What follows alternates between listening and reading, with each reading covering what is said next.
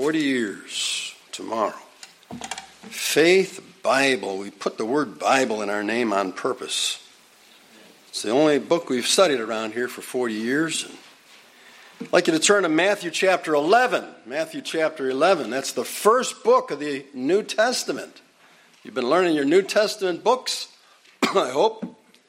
If so, let's try to say them while we're getting ready here. Ready? Matthew, Mark, Luke, John, Acts, Romans, first and second Corinthians, Galatians, Ephesians, Philippians, Colossians, first and second Thessalonians, first and second Timothy, Titus, Philemon, Hebrews, James, first and second Peter, first, second, third John, Jude, and Revelation.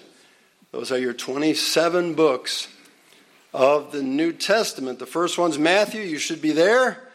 And that's towards the back of your Bible. Towards the back of your Bible, the last one quarter of the Bible is the New Testament.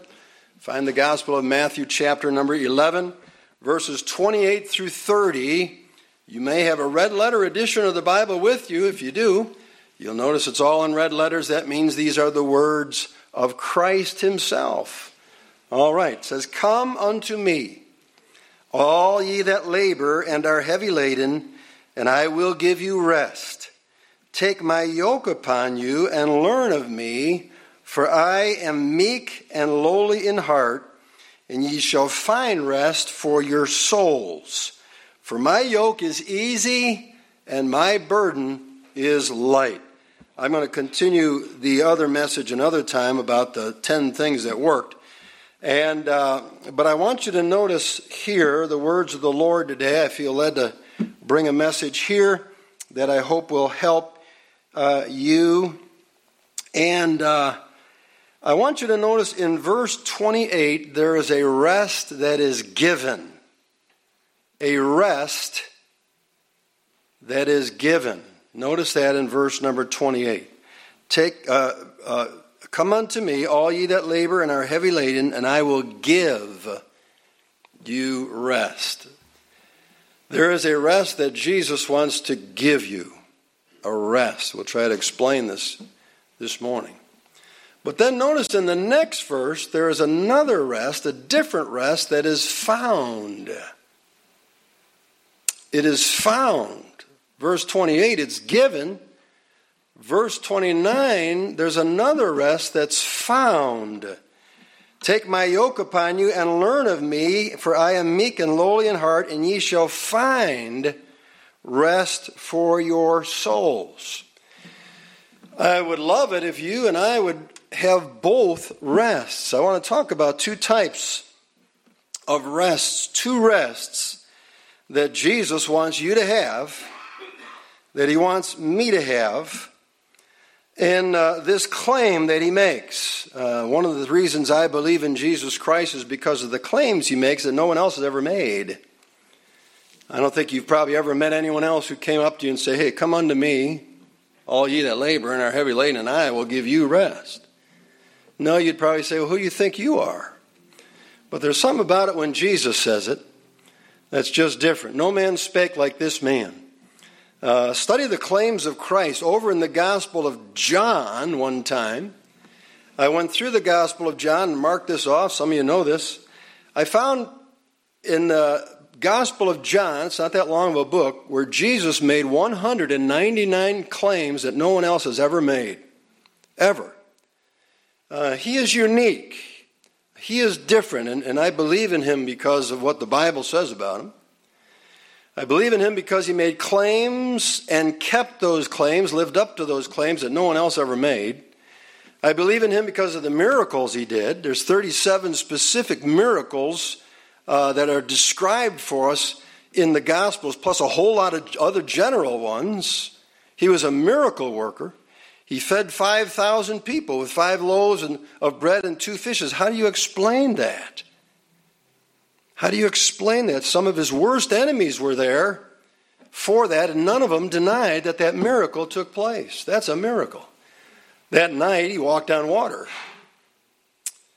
His miracles. The third reason is because of his prophecies. Over and over and over again, he foretold the future, and he has been totally accurate till this day. on everything he's ever said. But most of all, I believe in him because of his resurrection from the dead. His resurrection from the dead. His dead body was put into a tomb. And three days and three nights later, the tomb was empty. His body was gone. And he showed himself alive to many people by many infallible proofs, including five hundred people at once who saw him after his resurrection. Now, everybody else, when they're buried, they stay dead. And they stay dead until the the uh, the Lord comes for us in the, the next resurrection. But Jesus rose from the grave. I hope you believe in the Lord Jesus Christ.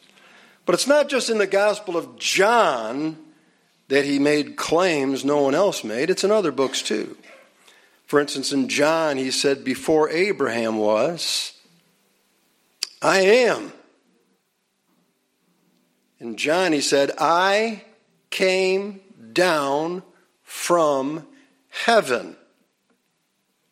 I've never had anyone else tell me that. But in the book of Matthew, there's claims too, including this one. Come unto me, all ye that labor and are heavy laden, and I will give you rest. I want you to notice there's two types of rest that Jesus wants us to have. Anyone in this room can have them. The one is given. The second one is conditional. It's conditional. I want to talk to you about the given rest. What do we mean by rest? It's kind of a deep word. Uh, maybe a few of you adults can relate to these illustrations I'll give you by way of introduction. Some of you maybe are married, and maybe you're married very, very well. And you have a good marriage, and you stop looking. But before you were married, you didn't have rest about that matter. You were looking everywhere, weren't you? Uh, the Bible says uh, um, about the husband in the in the book of Proverbs, uh, and uh, how he that findeth a wife findeth a good thing, and obtaineth favor of the Lord. And so he's trying to find a wife. But if any of you have ever gotten married to the right person, at that moment you get married, you enter into a rest. Your looking's over with. Never looked again. I hope that's your experience. I know that's been my experience. She's back there, but for forty-three years, I haven't had a doubt in forty-three years. In forty-three years, not one single doubt has come into my mind that I married the right person. Not once. I'm at rest in that area of my life. I'm at rest.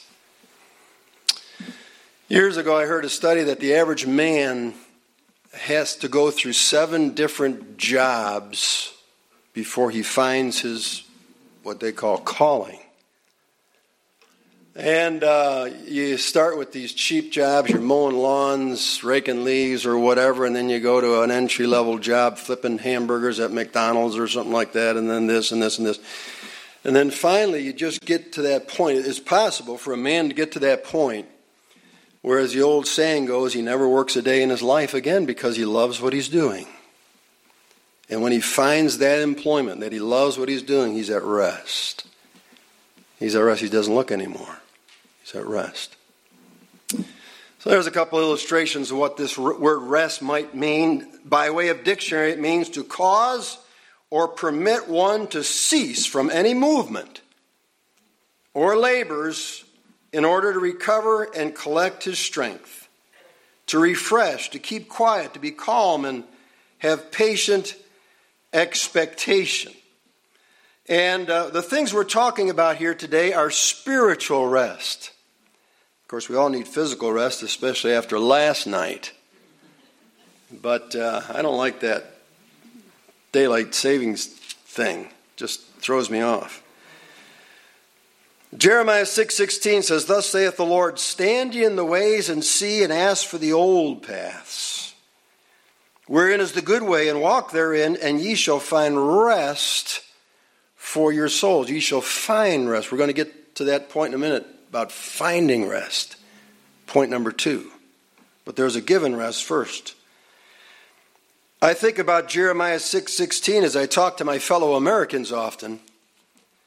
And even Americans who are unbelievers say, boy, I wish we could go back to the way it was, because our country seems in complete upheaval right now. We're not at rest in America. We're more like, what is going on? What are these people saying? We never heard this before in our country. It's just upheaval. And people say, I wish we could go back. And that's what Jeremiah said. Ask ye for the old paths, wherein is the right way, that you may walk therein. Ye shall find rest for your souls. Boy, if America would just go back to the foundations that made our country great.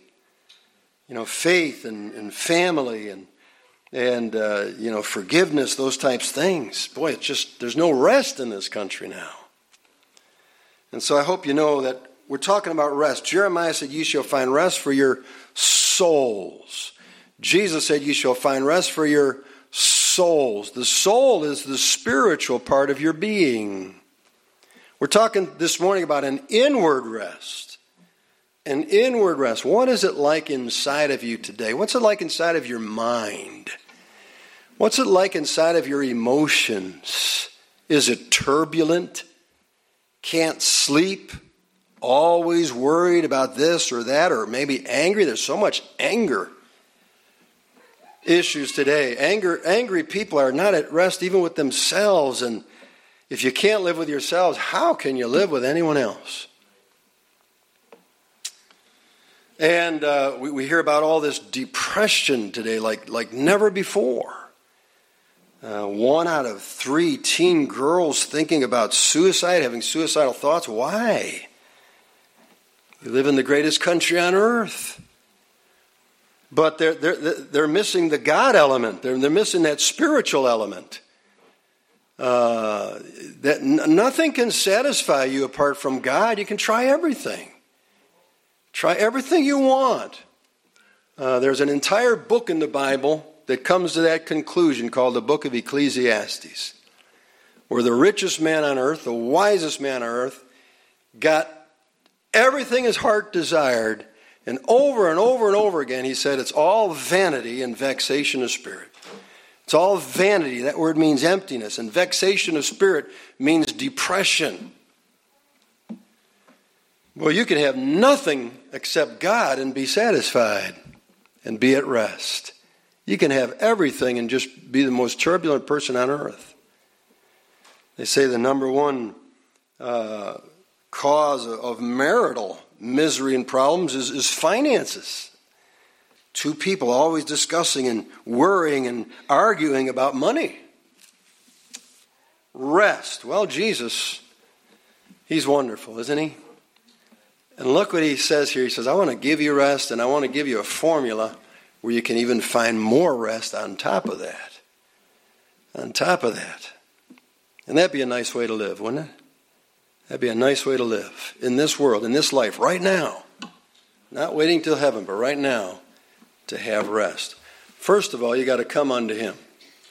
Let me talk about given rest. Verse twenty-eight, come unto me, all ye that are heavy labor and are heavy laden, and I will give you rest. He starts by giving us rest, which whets our appetite to find more rest. It's like another portion of Scripture says he gives us grace for grace. We get grace at salvation to learn about, hey, there's more grace. There's grace for living, and there's grace for dying, and and uh, there's just more grace, but he starts at salvation. You got to come unto me. Jesus said to get this given grace, or given rest in verse twenty-eight, come unto me. Notice he says, come unto me. Come. Jesus says, come. He drives no one away. Jesus is approachable. Come unto me. You know some people that aren't approachable. And you kind of stay away from them, don't you? But you, you know others that are approachable. Uh, maybe you had a loving father or mother or grandma or something that would run up to you and just give you hugs. You just knew she was approachable. Little kids, they know who's approachable. Uh, they run up and jump in someone else's arms, and someone else they just look at. and stay away from them. Jesus is approachable. Come, come, come. And then he says, come unto me. And this is the secret. He doesn't say, come unto religion.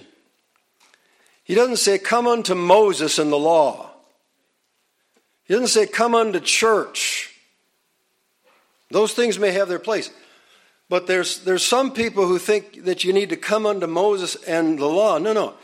James chapter two and verse ten says that he that is guilty in one point of the law is guilty of the whole thing. The law is not your friend. The law is your enemy. The Bible says, by the law, the law slew me. It condemns us. And it gives us rule after rule after rule after rule after rule that we can't keep. It doesn't give us rest. It gives us frustration. It makes us guilty. It brings us shame and conviction. As we, we think, boy, God said don't do this, and I went and did this, and I, I shouldn't have sworn, and I shouldn't have had those thoughts, and I shouldn't have stolen something, I shouldn't have lied. The Bible said all liars shall have their part in a lake of fire which burneth with fire and brimstone forever. And I, I, I, I lied. And the law does not give us any rest. It condemns us. But the law is good in the sense that it says in the book of Galatians, the law is our schoolmaster to bring us to Christ, that we might be justified by faith. But after we are under uh, uh, Christ, we're no longer under a schoolmaster. So the purpose of the law is not to save us. It's to condemn us and bring us to the one who can save us, the Lord Jesus Christ, the Savior. And so make sure you get that right. He says, come unto me. Don't, not, not to the law, not to the sacraments. He doesn't say, come unto religion. No, religion is a heavy burden. That's what he means here. Come unto me, all ye that labor and are heavy laden. Boy, that, the word heavy laden means you're loaded down with a heavy load of, of, of care, and that's what religion does. Boy, some of the most religious people that you'll meet, most devoted to their religions, are, are the emptiest people, uh, the most miserable people, most depressed people, because their religion doesn't set them free. It says, if you know the Son, the Son shall make you free. The Lord Jesus Christ, he's the one that sets us free, not religion. And so the, the, the invitation here is, come unto me. Jesus says, come unto me, come unto me, the Savior. Now, going to church is fine, but no. Have you ever come to Christ? Have you ever come as a guilty, condemned sinner to Christ to be saved? And when he saves you, he does a good job of it. The Bible says he forgives us of all of his sin, our sins. The blood of Jesus Christ cleanses us from all sin, even the worst sins you've ever done. See, that's what keeps some people away from Christ. They say, oh, I don't think Christ would want me after what I did, or after what I said, or whatever, what, after what I have participated in. Oh, no, no, you're, you're a prime candidate for salvation. You qualify. The only thing you got to, the only qualification you need for salvation is to be a sinner. That's all. And I can remember a day when I just came to the Lord just as I was. Just as I was, and I found he was approachable, and he received me. All that the Father giveth me shall come to me, he said in John six thirty seven. And he that cometh to me, I will in no wise cast out. Isn't that wonderful? I will in no wise. You come to me, and I'll in no wise. And so he saves you, he forgives you, he washes away all of your sins. He makes your record clean. I mean, just pretend there's a notebook in heaven with all your sins on it, and he just erases them all. They're all white sheets now. He never brings up your past ever. He puts his pen down. He never writes on your account again after you're saved. And besides all that, we've learned this morning, besides salvation, he then gives you rest. Some of you that are saved know what that rest is like. They say, glad that's what. I don't know what it was. Now, I, I'm not, I don't preach experience as gospel. All right, so this is my testimony. It doesn't have to be yours. But the day I went into that church as a twelve-year-old boy and asked Jesus Christ to come into my heart and be my Savior, I literally felt a weight go off my shoulders. And I walked out of the door of the church that day, and there was something inside me that said, it's okay. It's all settled. You're forgiven. You're my child. And finally, I had a rest. I had a rest that I hadn't had up to that moment in my life. There was rest on the inside. Calm and quiet. It's okay. Jesus took care of it all. He gives us rest. But now notice there's a second rest this morning, and that's in verse number twenty-nine. He gives us rest at salvation, rest from religion, rest from sin, rest from guilt and conviction and all. He gives us rest, and he says it's okay. He can do that for you today if you're not saved. If you're not saved, he can do that to you. You just got to believe. Just believe that Jesus died upon a cross at a place called Calvary for your sins in your place as your substitute. He took your place. You should have died. You should have been crucified. But Jesus, God's Son, said, no, no, I love him. I'll take his place. He should die. I'll pay his death penalty for him. That's love, brethren. That's love, and he's approachable. He is approachable. Come unto me. And you ask him to come into your heart and life, and he'll save you. And he'll give you eternal life. And you'll have you'll, you'll, you'll experience a rest on the inside that you've been longing to have all of your life. You don't have it till this day. But if you'll trust him, you'll have that rest. But that rest whets our appetite for more. Did you ever see those infom- infomercials? But wait, there's more. You ever see those things? You're like, you're, you're totally sold on the first point. Like, where's my credit card? How did I ever live without this? And, and you're about ready to call, and then they say, but wait, there's more. You act in the next fifteen minutes, and we're going to throw four of them in there for you. Wow!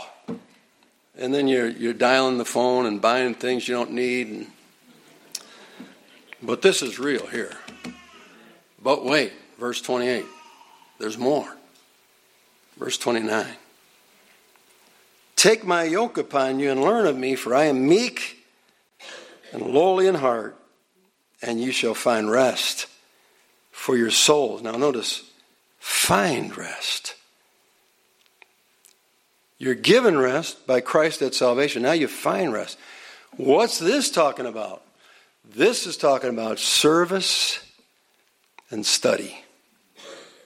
Take my yoke upon you, that's service. And learn of me, that's study. That's being a disciple. This is conditional. This is after salvation. Do you want to find even more rest? You got to first of all take his yoke upon you. Notice that in verse twenty-nine. Take my yoke upon you. If you don't know this, a yoke is a wood instrument that was made by old farmers to unite bulls. They used to use beasts of burden, bulls, bullocks, to like plow their fields, to uh, pull their carts. And they used to have a wood instrument that they would make, and it would go over the neck of two bulls. And uh, it would it would keep them in the yoke so that these two were made to work together. These two were made now to go in the same direction and to accomplish a job. Now in First Corinthians three nine it says, so then we are laborers together with God. After you're saved, there is a work for you to do with God. And when you find what that is, it's called doing God's will. That brings additional rest to your soul when you say, wow, now I know why I exist. Now I know why God made me in the first place. To yoke up to the Lord Jesus Christ, take my yoke upon you, And Jesus says, how about you two, how about you and I, yoke up and let's go on a journey. Let's go on an adventure. Let's go to work together and see what we can do together. Remember, I think it was, I don't know, last couple of weeks ago, I was, I was talking about a guy, a friend of mine named Bud Ivey. Uh, his real name's Ellsworth Ivey. He's eighty-eight years old. He was instrumental in leading my dad to Christ. This was back in nineteen sixty-eight at the old A and P store. Now, if some of you don't know what an A and P store is. Some of you do. An A and P store is an old store like you would call Wegmans or Tops today. All right? The grocery store, meat market, all that kind of stuff. But back then in our day, we used to have A and Ps and Super Dupers. And uh, some of you are smiling. And uh, I don't know what else, but uh, my dad worked at an A and P store from nineteen sixty-five to nineteen sixty-eight with a guy named Ellsworth Ivey, who was a, a born-again believer. My dad was not saved. And uh, my dad, as, as I said, used to persecute Ellsworth. Everybody that worked with him used to persecute Ellsworth. Ellsworth worked in the uh, produce department. My dad was a meat cutter for twenty years. But my dad saw Christ in Ellsworth. You know why? Because all the years that Ellsworth worked at A and P, he yoked together with Christ. And Christ said, let's go to work today, let's work together, and let's see what happens. Let's see what happens. You know what God's will is for most of you men? Just to be hardworking men in the community. Take care of your wife. Take care of your families. That's that's God's. That's probably God's perfect will for most of you men. But Christ wants to go to work with you. He wants to help you be a witness there. He wants to help you be a testimony there. He wants to work with you and through you and and, and have an effect, because I'm never going to meet those people. They're never going to come to church. But but the Lord needs a light in every business and every school and every neighborhood and, and someone just to show a little light around there. And, and it can be an adventure. And I'm sure that Ellsworth, as he went to work day after day after day, and people laughed at him and persecuted him because he was a Christian and he carried his Bible and read his Bible. And, and in, in the break area, he'd play... excuse me, he'd play radio preachers like Perry F. Rockwood and stuff uh, loud so other people would hear it. And, and he was just working with the Lord. He didn't know that he would lead my dad to Christ, who a year later would bring George, Dave, and Art Cole, his sons, to Christ. And, and dad would be in the ministry for about forty years. George would be in the ministry for about forty years. I'd be in the ministry for about forty years. And only God knows how many souls my brother Dave has brought into the kingdom of God over the years. Now that's quite an adventure. That's quite an adventure. And as I was with Ellsworth in the nursing nursing home, uh, and uh, he's eighty-eight years old now, and he's lived for the Lord all of his life, I can see there's something about his demeanor that he has of rest. Rest. I didn't waste my life. He has a rest. He found a rest in just serving the Lord as a layman in his church, serving the Lord at his place of work. He took his yoke. He says, he says, I'm gonna, I'm gonna walk with Christ as a man in this world and make a difference. And he made a difference. He made a difference. Because take my yoke upon you. Let's do something together. Let's not get saved and then you walk in that direction and I walk in this direction. And we'll meet in heaven someday with nothing to show. No, no. Take my yoke upon you. That's service. And learn of me. That's study. Now, it could be book study from the Bible. That's certainly one way you can learn about Jesus. But you need to learn more. We we can learn about Jesus till our last breath. He's so deep. Learn about me. When uh, um, the uh, Now let me read this verse for you here. I've always liked this verse too. It makes brings us into sense. sense.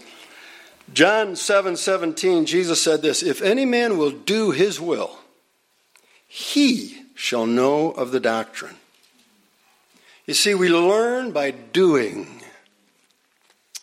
Imagine getting on an airplane someday and saying to the pilot, "You ever done this before?" He said, "Nope. Just had some classroom study." Man, I am getting off of that plane.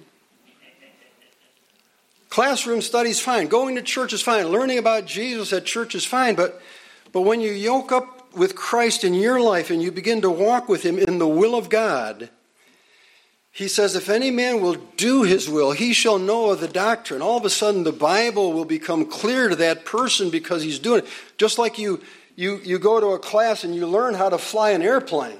You get all this head knowledge. But then all of a sudden, you get in there and you, you start flying whatever little planes at first or something. And as you're flying and, and getting experience, you start saying, oh, this is what that meant in the book that I studied. Now it's clearer. Now it's clearer. And as you serve the Lord, you learn of him. Oh, now it's clear what the Lord was saying here. And, and, and oh, now I have this opportunity uh, to be like Christ in this situation in my life.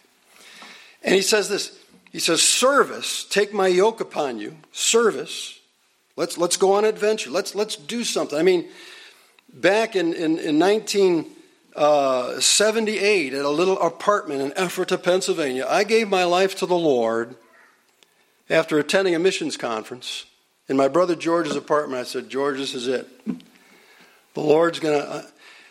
And I, I got yoked up to Jesus Christ that day back in nineteen seventy-eight. And forty-five years later, I can say, I have been on the adventure of my life. I am so glad I didn't miss this. I'm so glad. I'm so glad I didn't miss it. I cannot believe what the Lord and I have done together. But here's something about a yoke. They make them different so that the strongest bull does most of the work. And that's why he says at the end, you're going to find my yoke is easy. My burden is light because I'm going to do the work. I'm going to do the majority of the work. Something else you find out, and I'm almost done here. Take my yoke upon you and learn of me. That's service and study.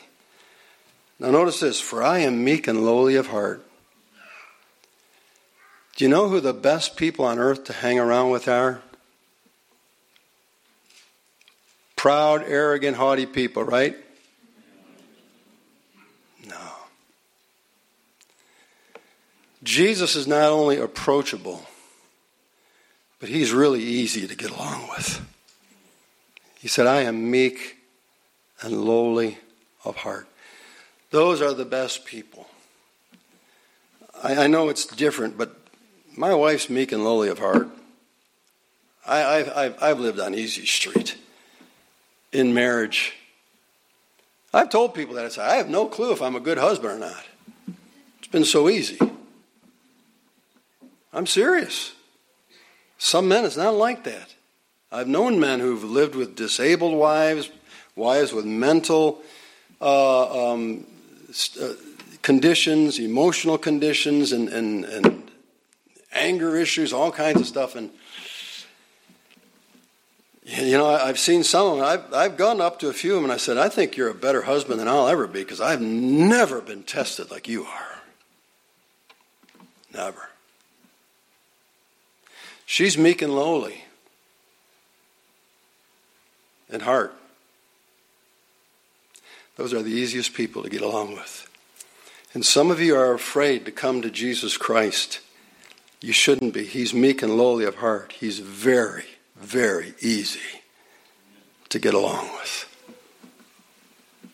He's very easy to work with. I've been working with him for forty-five years, and boy, I've blown it a lot.